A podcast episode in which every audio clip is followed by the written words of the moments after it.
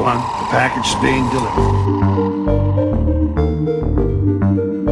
What are you guys going to do for Thanksgiving? Uh, I am already at my at my in-laws. We're splitting the cooking up three ways, so I'll be doing that starting as soon as I am uh, done with work today. What about you? Uh, we've got a friend coming over. 'cause we uh, we live pretty far away from. My family's in Texas. I'm in South Carolina, so we Right. make the trip for Christmas, but not for Thanksgiving. So we have Uh-huh. friends come over, Classic. and we do like a. We're doing a big meal here. Cool. That's great. What about you, Emily? Yeah, I'm, I'm making the trek out to Long Island tomorrow morning um, because I refuse Oh, yeah. to take the Long Island Railroad the Wednesday night before Thanksgiving. I, I, I took it once uh, when I was going to my in-laws for Thanksgiving, and there were like kids that seemed like they were on the precipice of throwing up from drinking so much on Hell the yeah, train. were. It- I was like really cl- could not get farther. I c- was so close to them, and I was like, "This is just going to end so horribly." Look, horribly." I've seen it Uh, all on the Long Island Railroad. It's Yeah. it's a it's a rail service of magic, whatever that kind of magic is, whether it be like dark magic or you know good magic. Who's to say? I think that's definitely Your right. mileage may vary. Yeah. It's funny, I didn't think about like the need to uh, get really messed up before you go home for Thanksgiving when you're like 22. Seems like it's a rite of passage for certain people heading east from Brooklyn. Yeah. Well, I mean, I think it's also like you know, there's the there's the Thanksgiving tradition in in many a suburban hometown of you know going to the to the local bar that you were not old enough to go to when you were in high school to then see all of the Right. people. Not not something that I have ever partaken in or have any desire to do, but Oh, that I've know, done. some of the like one version of that is also going to the city from Long Island, getting super trashed at whatever shitty bar that you and your friends would get trashed at when you were in high school.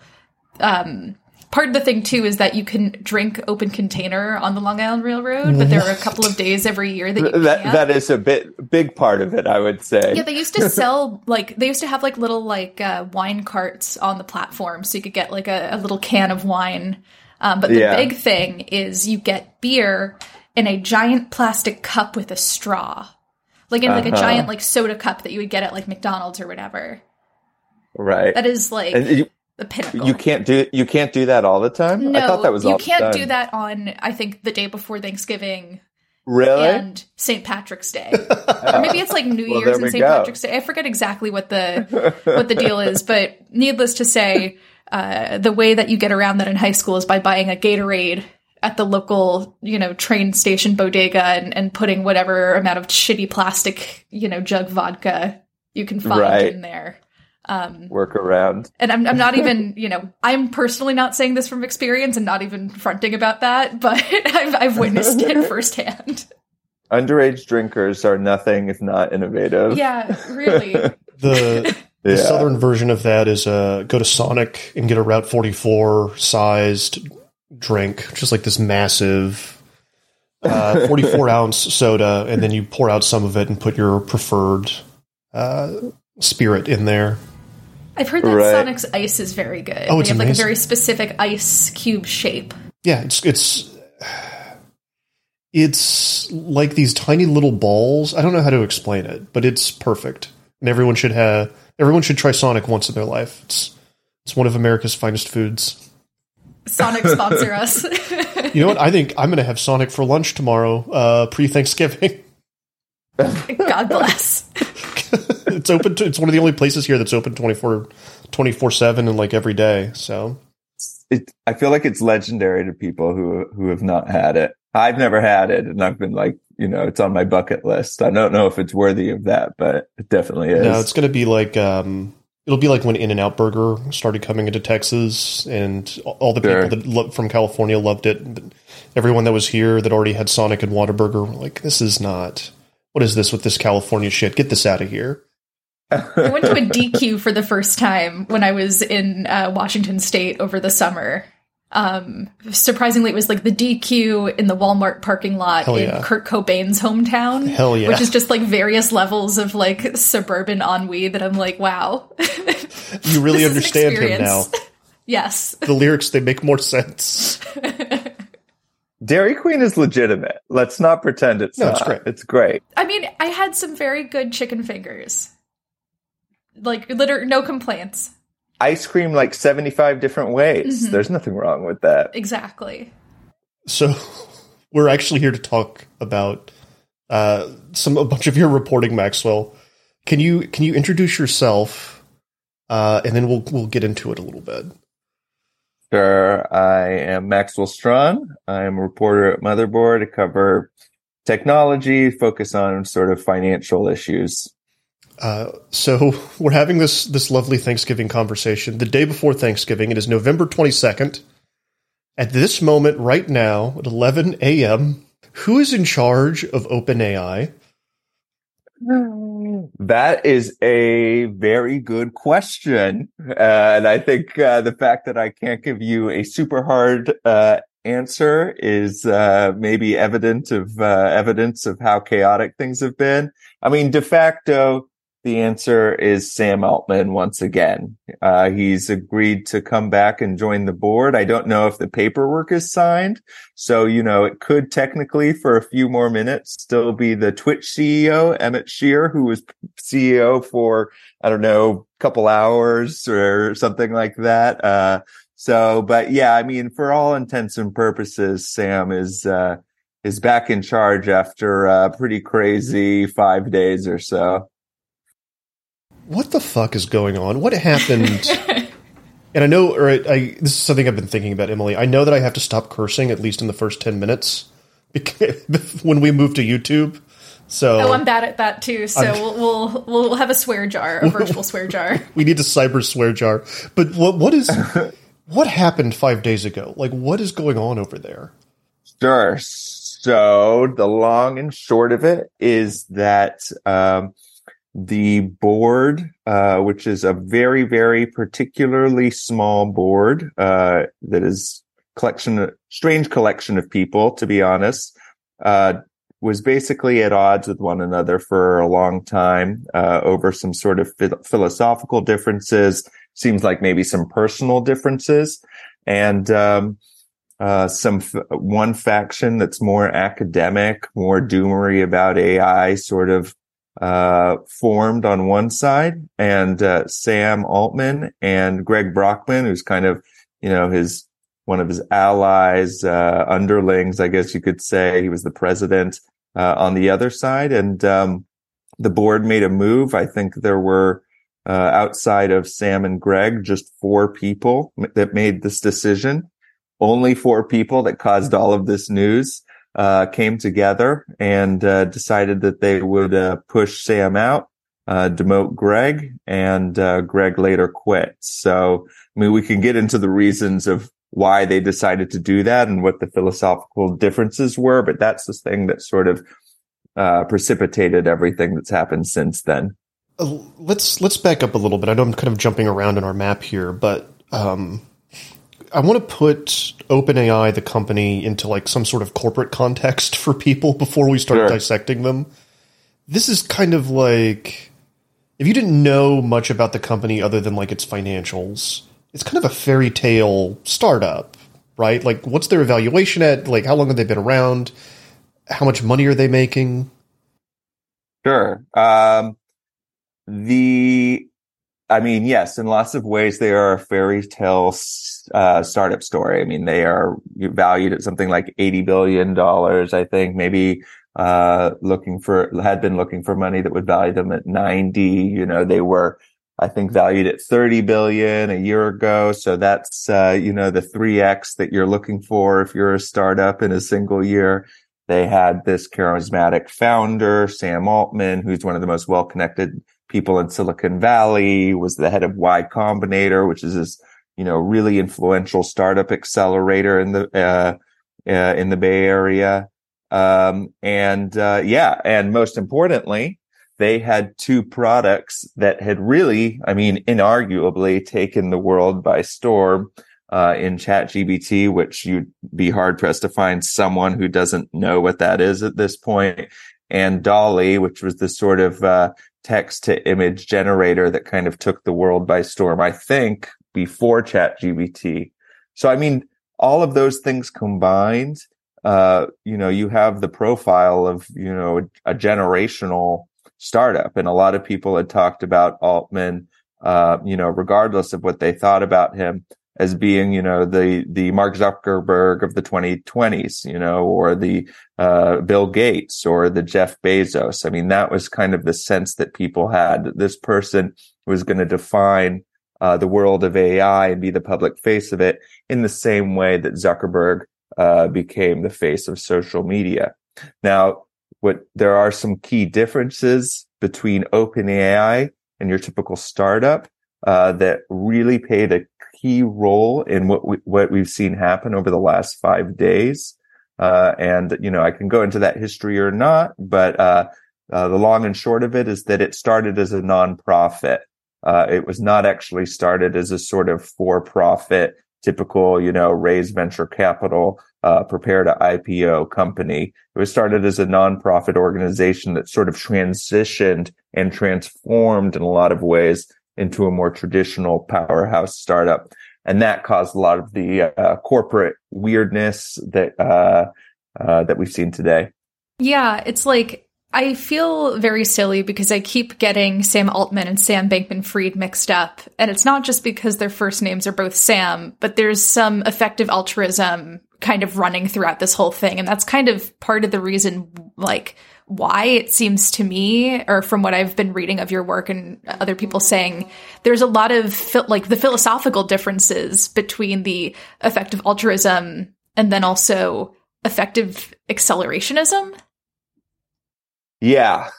Effective altruism just keeps popping its head into every major uh, catastrophe occurring in the technology sector somehow. But the way that effective altruism is popping its head in here is very different from the way that it popped its head into the FTX thing. So at FTX, Sam Bankman Fried was a hardline believer in effective altruism. And as part of their philosophy, it was make as much money at all costs so that you can then donate it or use it to uh, save the world in uh, th- through X, Y, or Z. And so in, in that philosophical uh, school of thought, you know, he, it didn't matter how the money was made. It didn't matter if it was made unethically as long as it was accumulated and then used to save the world. Effective altruism has this other aspect though, which is a sort of doomerism related to artificial intelligence, a real fear that AI could, you know, uh, end the world, the robots take over, Terminator kills everyone, that sort of thing. Now, Sam Altman is not an effective altruist, but two of the members of the board were, uh, or at least are heavily affiliated with it, just to cover our bases. Uh, and those two people uh, were kind of, it was surprising that they had uh, come to uh, have such influence at the company. They were, had no real firm association outside of that. One of them was an academic uh, not really in the corporate world at all. Maybe that, you know, as a result of, you know, its nonprofit origins.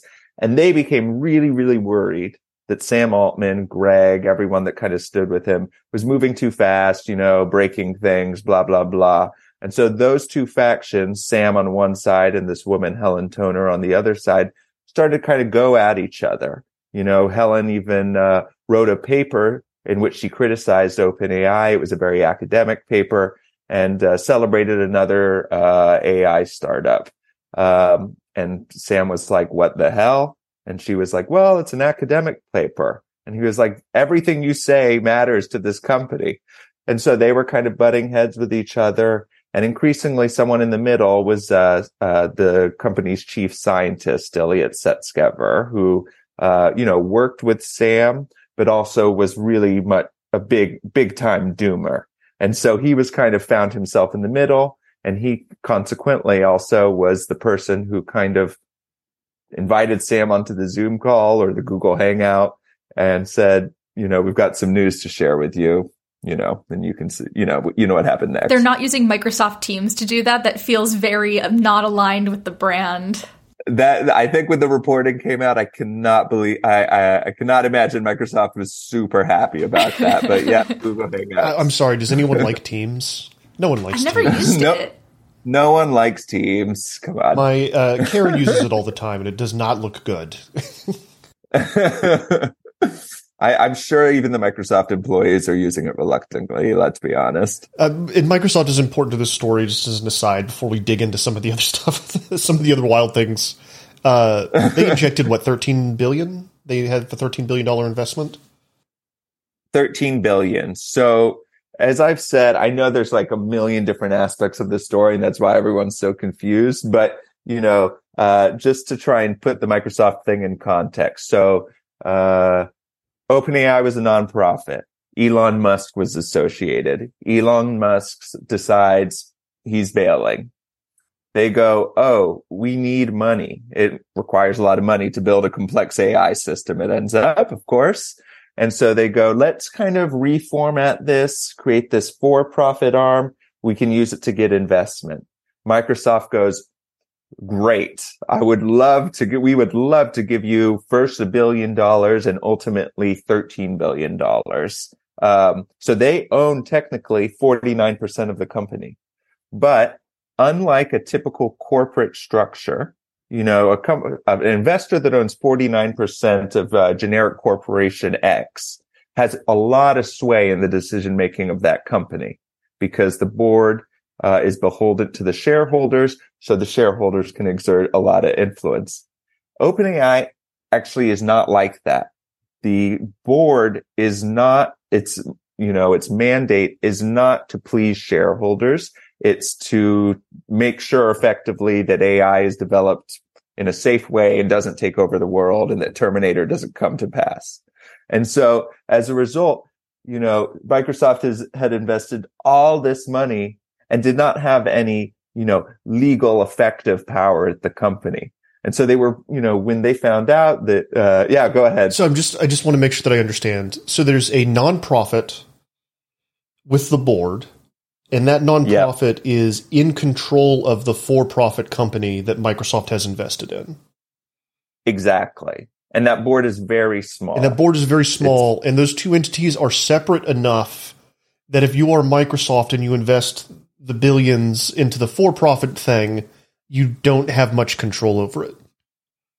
Yeah, and I mean, until Friday, there had been a pretty good argument that, you know, they were creating a better version of a corporation, you know, one, a corporate or, you know, or a better version of a, of a business at least, you know, one in which we can take all this money from Microsoft so that we can build all these fancy toys, but we're not, you know, in the end of the day, just like a shareholder capitalist function. Well, our share, shareholder, we're not just beholden to shareholders. We in fact have a higher mission. We're going to create a responsible AI, a better AI. And as a result, we've created a better system that looked great until Friday when, you know, obviously shit hit the fan.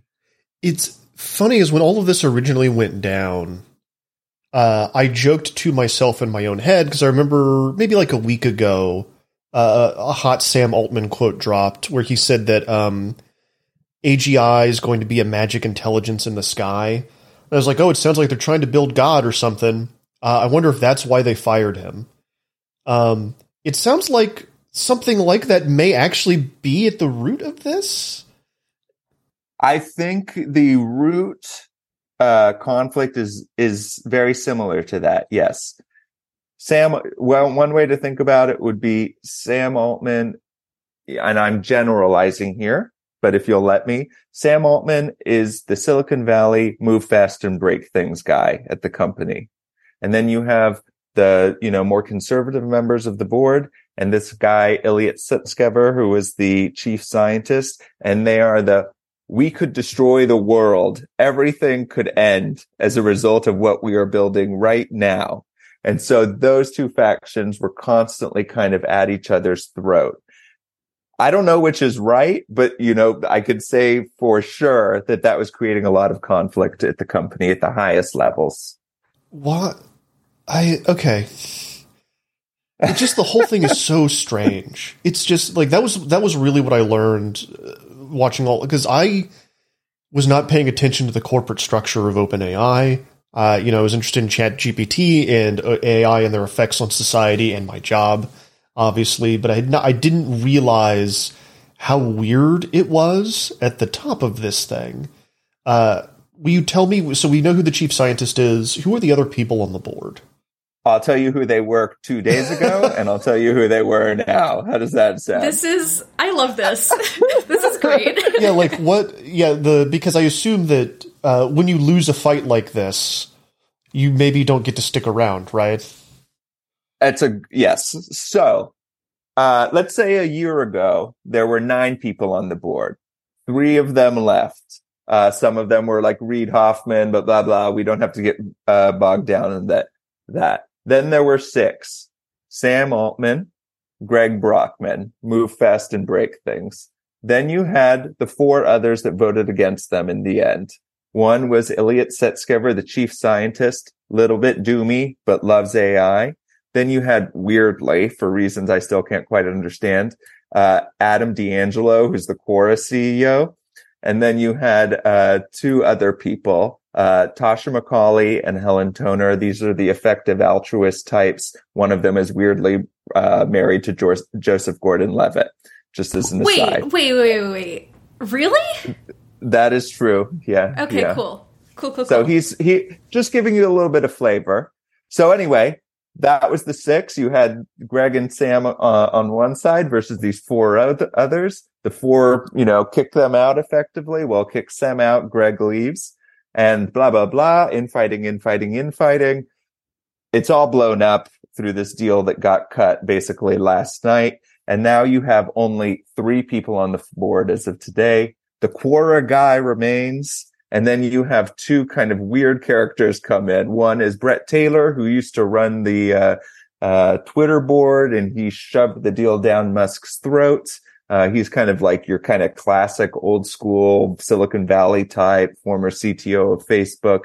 And then for reasons I really, really, really cannot understand, uh, Larry Summers, who is just like a strange character that continues to pop up in the American story. Uh, former Treasury Secretary, former Clinton guy, former Obama guy, former president of Harvard, somehow weirdly involved in seemingly every major crisis in American history. So you've only got three people there now. Now, obviously, supposedly they're going to grow it, but who knows? So, I mean, this is a, this is a huge blow up overnight And the the structure isn't changing. Structure is not changing as far as I know. You know, by the time you publish this podcast, maybe it will. That's Yeah. why it's really For the record, it is about. 11:30 a.m. on November 22nd. Again, it is 11:30 a.m. on on November 22nd. It, it's hard to say anything. You know, it's there's lots that we don't know, but I do know that the effective altruists, uh, I and they are also. You know, I don't want to just boil them down to that alone. They are, you know, also entrepreneurs and researchers in their own rights. And I do think there's validity to being concerned about AI, but they are gone. They've decided they've made it cut a deal. And as part of that deal, Sam can come back, but he can't be on the board and he has to undergo an investigation into the vague claims that they had made about his communication issues. So there's all sorts of weird deal making happening. I mean, personally, I think they they really screwed it up uh, and uh, blew their hand. But you know, that's just me. Yeah, talk about the because that would the the board issued a statement. Maybe that's the wrong way to say it. The board said that the reason they fired him was that he had weird communication issues. Right? Yeah, that's what they said. And then everyone was like, well, what does that mean? Did he pull a Sam Bankman Fried? Did he uh, lie to the board? Did he, uh, I don't know. You, there was all sorts of speculation about it was what, what it was publicly and at the company. They were like, what did he do? What did he do that caused you to do this?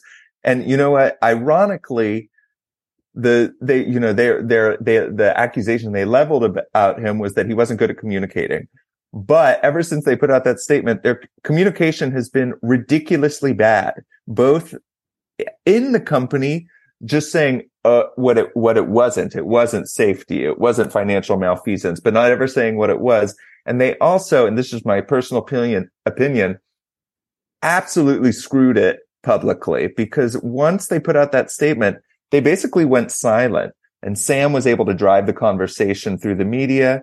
And then like, we still don't know what their argument was. And that was like a huge, huge misstep. It, to me, it seems like they're kind of more academically focused people who are a little bit out of their league in sort of this sort of succession type story. But yeah, they, they never said anything and they should, and in my opinion, they should have. I mean, even if they had to leak it through the press, because like one, I want to know. And two, if that was it, that's, you know, that's pretty weak to just say that someone has communication uh, issues and, um, and leave it at that. And I'm not really a Sam Altman defender. Like, I don't believe that this guy is God. I think he's like a deal making, you know, he's a deal maker. He's not even like the, the, the, the, genius behind the, all of the technological breakthroughs, but like they, they really screwed the pooch is what I think personally. And I mean, after, you know, as this was all going on, there was that letter from all of those OpenAI employees who were basically saying, bring Sam back. This is ridiculous. And I remember, you know, this is this all happened so fast. So please do correct me if I am bungling anything. Wasn't it basically if you get everyone? any if you get anything, uh, yes, and if you get anything wrong, about this story, it's completely fine. If I get anything wrong about this story, maybe a little bit less fine, but still I think socially acceptable because the amount of stuff that's come out about this over the last five year, five days, it's five pretty years. hard to keep. Your, yeah, yeah, I feel like as a feels like as a years. total aside, I feel like you know as we were getting to record, like you know getting ready to record this morning. I feel like I woke up, saw that Sam Altman was once again named the CEO of OpenAI or the head of the board or whatever. And I was like, you know, I guess we've done a lot of. There's been a lot of stuff happening, but none of it matters now. It yeah, all, we, we, exactly. we literally just spent a week going around and getting back to the start. Yeah, I mean that there's a whole moral somewhere in there, although I'm not sure what it is. But to answer your earlier question, yeah, I mean the the employees were completely behind Sam, and I think that was actually a really important reason that uh, the members of the board ended up cutting a deal to bring him back because, you know, they claimed, oh, they're all about safety. And I believe that they really are, uh, the members of the board that were really concerned about it. But then what happened was you had 700, I think it was 700 of 70, 770 employees saying, if you don't bring him back and you don't resign, uh, we're just going to quit and go elsewhere. And then you have a real problem on your hand that I think actually is arguably an even worse safety issue, which is that you have this incredibly influential technology with no one literally running it that had created it. And that, you know, we know is a problem. I mean, you can look at like what happened to Twitter after they got rid of everyone. It became a disaster. The idea that ChatGPT, something similar could happen to ChatGPT, which people are just putting in like untold amounts of information to every day, uh, was really scary. So I think that, you know, it's not how I would exert my my uh, my influence as an employee, but you know they they wanted to do it to bring back their boss, and they were successful.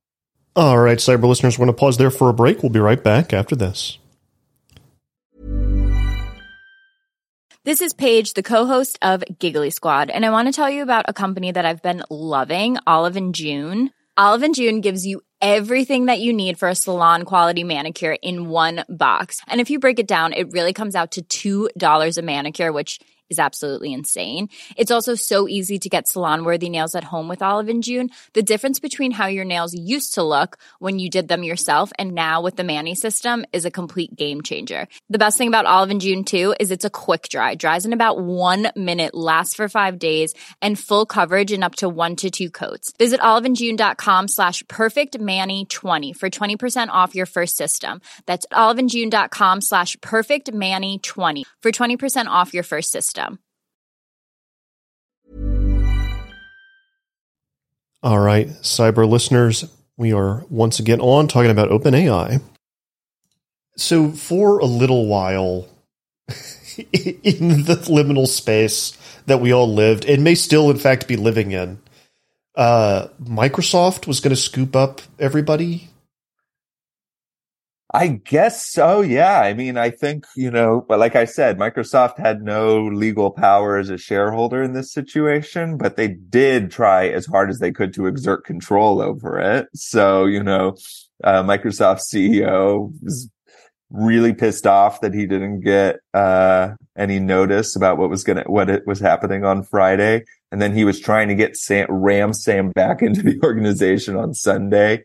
And then when they went instead with the Twitch guy, they were, he was like, well, I'm just going to hire them all myself then. So if you basically, he was like, if you work at OpenAI uh, and you want to come work for Microsoft, come on over. And so I think that he was also, I mean, in retrospect, definitely trying to exert pressure on OpenAI to say, bring this guy back or we're literally going to take this thing down. Uh, I, I want to highlight some of the, the, the wilder characters in this before we put a bow on where we are at the moment. uh, so for a hot minute, Emmett Shear was going to be in charge. Who is Emmett Shear? And, uh, what is weird about him? What's weird about uh, Emmett Shear, the Twitch CEO and Twitch guy? Uh, he, uh, according to his Twitter, a lot of things. Right after he uh, got Uploading the announced, um, Eagle One, there package was uh, a lot of surfacing of tweets. How can we say of a, of a questionable uh, matter uh, uh, about some of his theories on questions about sexuality. Uh, I'll leave the uh, listeners to look that up themselves. Uh, probably shows that they did not have uh, a huge amount of vetting in the two hours before they named him. Uh, but uh, yeah, um, I think the main thing about Emmett was that he was a doomer. Um, he had referred to a or compared AI to uh, a 10x uh, nuclear uh, fusion bomb, and uh, had basically just uh, said, you know, if OpenAI was moving at level 10, he thought that they should be moving at level 1 or 2. And so uh, uh, I think that that appealed to the board, basically, especially the people, the, the side of the board that wanted to move slow. So he got brought in and did a, uh commendable job for about, I don't know, 24 hours. It's so strange that there is this company that seems to be one of the, other than like some defense tech stuff, one of the like big going concerns in Silicon Valley. That is the hot ticket. That is that was run by people who thought that they were building a nuke and maybe shouldn't do it. right it's it's a very strange situation I- i still have a little bit of trouble wrapping my head around uh and it's made me think should the people uh, it's a failure of self-regulation i think if nothing else you know Sh- should uh uh, should the people within the company be responsible for putting the brakes on a, a potentially world changing, world altering, world destroying technology. I think, you know, the evidence from this weekend says we shouldn't at least on their, on our own trust them to be responsible for that. Anyone who appears as a character um, in a Reddit atheist aligned Harry Potter fanfic should not be in charge of anything. Oh my God. How could I forget the fanfic? Don't do this to me. me. I'm sorry. You know about this, right? I very much know about this. This is going to be a very, very brief overview, which is because I am.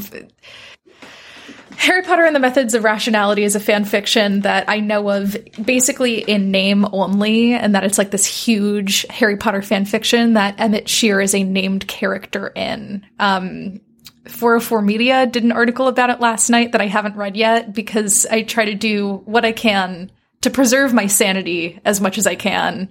Um, and knowing things about the Harry Potter fan fiction world drama, um, I've sworn off that. So So it's written by uh, a guy. Harry Potter and the Methods of Rationality is written by a guy who's like the founder of Less Wrong and is one of these big like Reddit atheists, extreme rationality guys who had a who had an op-ed in Time, uh, maybe the middle of last year, uh, about why AI is going to lead to the nuclear apocalypse. Um, he's this ex- he's extremely uh, doomery. He's one of the guys that thinks like the like we're gonna hook up AI to uh, like 3D printers, and the 3D printers are gonna make diseases that will kill all of humanity. Because why would AI not do that? Uh, it's the rational thing for AI to do. Um, and so like yeah, Harry Potter: The Methods of Rationality is like this big fanfic opus that he wrote. Uh, that that that's like a way to rational pill Harry Potter fans. The whole the whole thing is so weird. Is this something I have to read or that I can avoid for the rest of the year? You of can my avoid. life?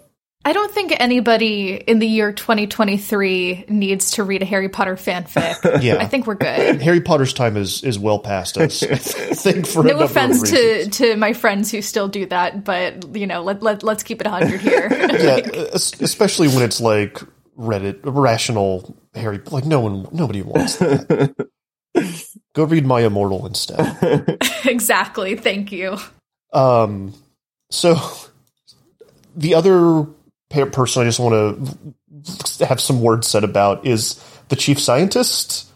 Uh, so there's there's some some stuff written in the Atlantic uh, uh, about him and how he's kind of we've we've already said that he's a weirdo, uh, but he would do things like lead chants at the company. What is what's what what?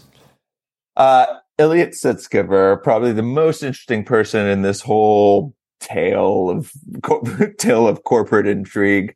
I guess the the main thing that I would say is that he is well regarded as a complete genius. He is like a AI deep learning genius, one of the most well respected people in the field in the pure nuts and bolts of deep learning he came from the academic world. He did a little bit of Google stuff. Musk personally recruited him over to OpenAI, but he also is super into uh, the sort of doomer safety side, and so you know he he uh, I think created a sort of uh, I'm trying to think about how to even describe this.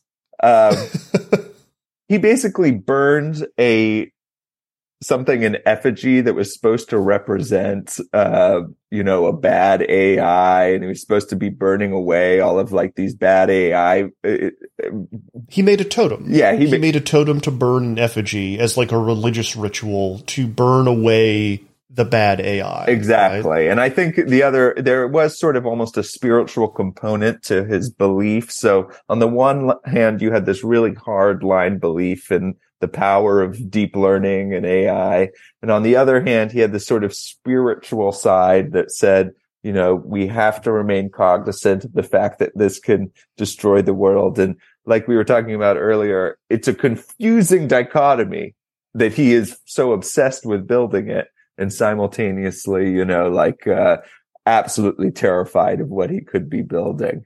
Um, but yeah, I mean, he, as a result of that, became increasingly concerned about Altman. He and he was eventually went to the board with its concerns.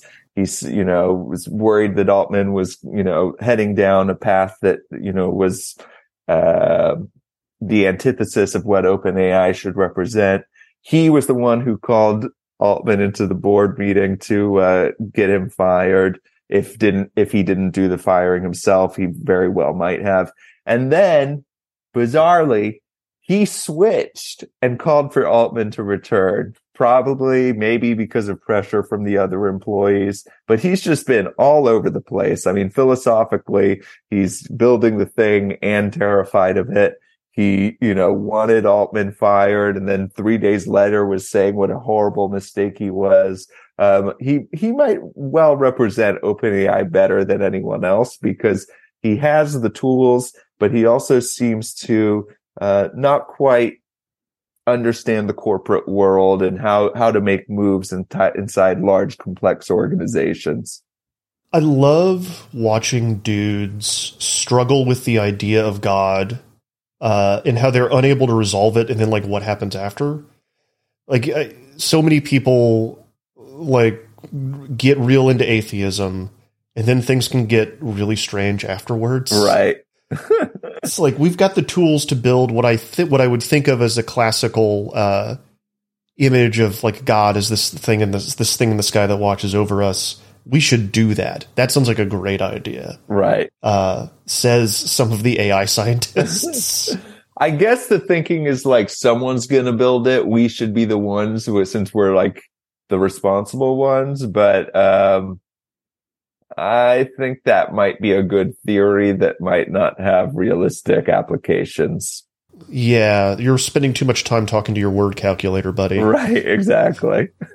you're you're doing some projection there, yeah, I think. Right. Um so let's let's expand this out away from OpenAI if we can. Uh you also wrote this great piece before this, kind of about Wall Street's love affair with the idea of AI in general.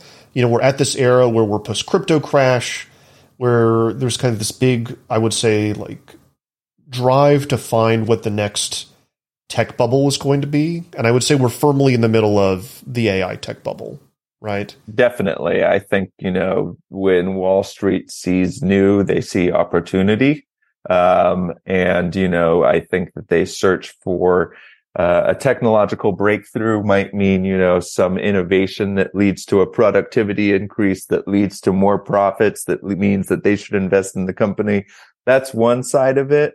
What I was interested in is how they're using, planning to use AI within the banks themselves. So, I mean, Jamie Dimon, uh, CEO of the biggest bank by assets in the US, you know, he said that it's going to be critical to his company's future success. And, you know, there's all, they're already toying with ways to, you know, uh, summarize legal documents, sift through, uh, earnings reports, you know, um, sift through news reports.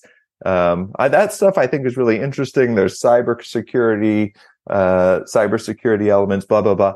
What I'm really interested in is this kind of fringe that is testing using AI to make investment decisions. You know, like, uh, let's entrust the AI to tell us to invest in company X, Y, and Z and how much to invest and then to switch over to company B. That is a really big change that I think is pretty interesting. And while it's on the fringe, I suspect it's on the fringe in the way that 15 years from now, it will be part of the mainstream. Yeah, it's, I mean, Wall Street embraces this kind of thing pretty readily most of the time, right? Like they were a big reason that we've got uh, some of the the internet infrastructure we do in the country is so that they can make lightning fast trades from coast to coast. Yeah, I mean they uh, Wall Street is always looking for an edge. I mean that's that's the whole game. Um, the in- financial innovation essentially is looking for a way to repackage new things to uh, old things to make them look new or, you know, to figure out a way that they can be slightly better than the trading firm across the street. So, um, yeah, they're always looking for an edge and computers have increasingly been a part of that. That's why we had high frequency trading becomes so popular. Um, uh, you know, over the la- over the century, uh, it allowed them to kind of trade faster, get an edge, um, and occasionally create a flash crash that would take away billions in shareholder value uh, in a couple seconds. Is it possible that so like what can you get in kind of the nuts and bolts of what they're talking about actually doing with the AI? Yeah, so there's a lot of different stuff. I mean, um, you know, on a more basic level of what's already happening, Vanguard, uh, big financial institution, is using AI to generate retirement portfolios. Morgan Stanley has sort of a chat GPT assistant for financial advisors, help them kind of interact with clients. Uh, JP Morgan Chase has uh, created a patent for something called IndexGPT. Well, supposedly that's going to help uh, traders decide where to invest. And then there's people on, like I said, you know, there's people whose entire uh, investment thesis is based on the development of an AI that tells them where to invest. And then there's also people who are trying to use large language models, J- chat GPT type things to, uh, you know, help traders say like, uh, help me follow 50 stocks 24 seven. Help me, uh, uh, you know, understand the rule, financial rule that through which I can make bet X, Y, and Z. So they're trying all sorts of things. Um, and, uh, to varying degrees of success. I think you know so far. I think you know uh, AI has not been able to beat the market. Let's say. Is this any different from say bots that have already been deployed? I mean, we've we've had those for years, right? Sam Bankman-Fried was using one. Uh, I think both at uh, both at FTX and Jane Street. Yeah, it's a good question. Uh, I think it is different. Definitely the use of large language models to try and make decisions, uh, financial decisions, uh, as a sort of assistant is a different sort of uh, innovation that we haven't seen before. Comes with concerns because a lot of large language models tend to be uh, wrong a lot of the time. So that could be uh, a concern. Um, I think also, you know, the, uh, the idea of using complex, you know, generative AI, uh, to create a portfolio, uh, is a different sort of thing than just using a bot. I mean, Betterment is like a robo advisor. Uh, and they kind of have algorithms or models that they create and then allow it kind of do its thing. Uh, that is different from having a sort of quote unquote smart, uh, generative AI that's sort of making the decisions on its own, learning, uh, you know, and, and developing a thesis as we go. Um, that is different. It allow, it's, you know, potentially creates more autonomy by the AI, uh, which could be, uh, of concern if it makes a incorrect decision and invests, you know, $10 trillion into, I don't know, uh, bookstores or something like that, you know, and then, you know, everyone's like, wait, why have we overinvested in bookstores? Creates a bubble crash. I think that's the concern. I'm sure Michael Lewis will write a wonderful book. I'm sure that he will. Hopefully, hopefully he, uh, uh, find someone who isn't committing a major massive fraud to profile this time. Well, he would profile the AI and really humanize it. Sure, sure. In a very touching manner, for sure. Mm-hmm. Yeah. I just want a social network of of this entire year's, you know, tech rise and downfall. Oh my god. When are, when are we getting that is my question. I, I, I promise you that there are 45 agents in Hollywood right now fighting for, you know, 10 scripts or something like that. Yeah. Yeah, whichever one can sign Trent Reznor to do the score, just let me know when that's exactly, out. Exactly. Exactly. I would love Joseph Gordon-Levitt as Sam Altman.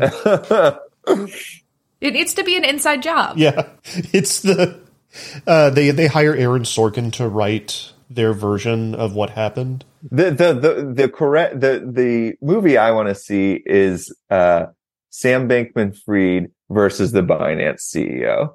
You know, like kind of like they were rivals, and it seems yes. like the Binance CEO like basically took down or started Sam Bankman's free fall, and then you know he fell. You know, this week he fell as well.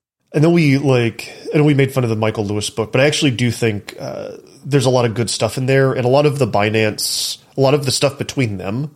He captures their like interpersonal yeah rivalry pretty well, and it's pretty fascinating. Also, nice segue. I I know how to segue. What can I say? yeah, what's what's what's going on here? So we're we're a year out from the crypto crash. We're de- we're deep in the aftermath. He was CZ was kind of the last one of the last guys standing, right? Yeah, uh, CZ Changpeng Zhao um, is the CEO of Binance, which is the world's largest crypto exchange.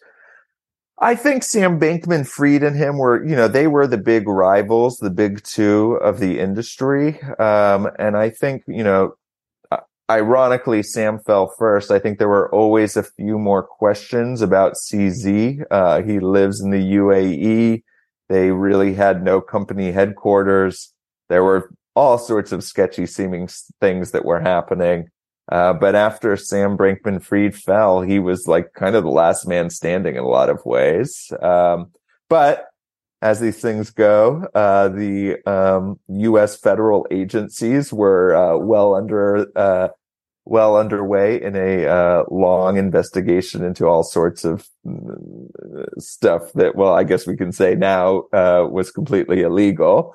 Uh, and so this week he uh, kind of surprisingly said that he would step down, plead guilty to a criminal charge, And so he's out at Binance. Um, the company is going to pay a $4 billion fine, uh, related to charges like, uh, you know, allowing Americans to trade with Iranians and Russians and things like that, which is against the law for all sorts of reasons.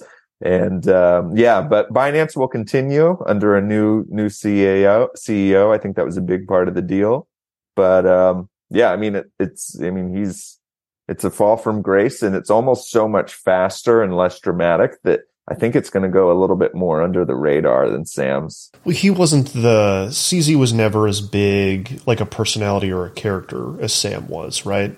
Sam was hanging out with with with football stars and was very seen uh, and was trying to be the face of this thing in a way that CZ wasn't. I think Sam was trying to be the face for like the general general person who didn't know who crypto was. You know, the your your mom's face of crypto is what Sam was. I think uh, CZ. I think instead has sort of like, I mean, in the crypto space, he was like a god. You know, they were like bowed down to him. They just thought he was an absolute genius smarter than everyone else, you know, um, always seemed to be a step ahead of the US, kind of laughing at the federal agencies, pretending to be in compliance and then saying, you know, no KYC behind the scenes. I mean, um, he was, you know, he kind of represented a little bit of like the thumbing of the nose, um, at, you know, people who thought that, you know, the rules should apply to them. Um,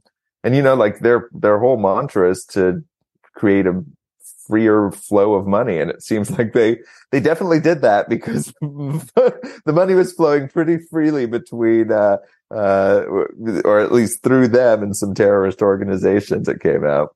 Yeah, it turns out you can't just invent securities out of whole cloth and then say they're not securities and shouldn't be regulated like securities. Yeah, I mean that I think uh, plays more into uh, SEC investigation that's ongoing, so we have not seen the last of it. But uh, seems like he's uh, going to go into the background. He's saying that he's going to take some time off, maybe start investing a little. Maybe I know the funniest thing was that he was like, and I might make myself available for mentoring if people are interested. I I don't know if that's a good idea or not. I don't know. I mean, it's pretty crazy thing to say. Like, hey, I just stepped down from my organization and pled guilty uh, you know, my company had to pay a $4 billion fine. Uh, I'm basically a disgrace now and I'm available if you want to, you know, chat about, you know, how to start your startup. Just put time on my calendar. Yeah, exactly.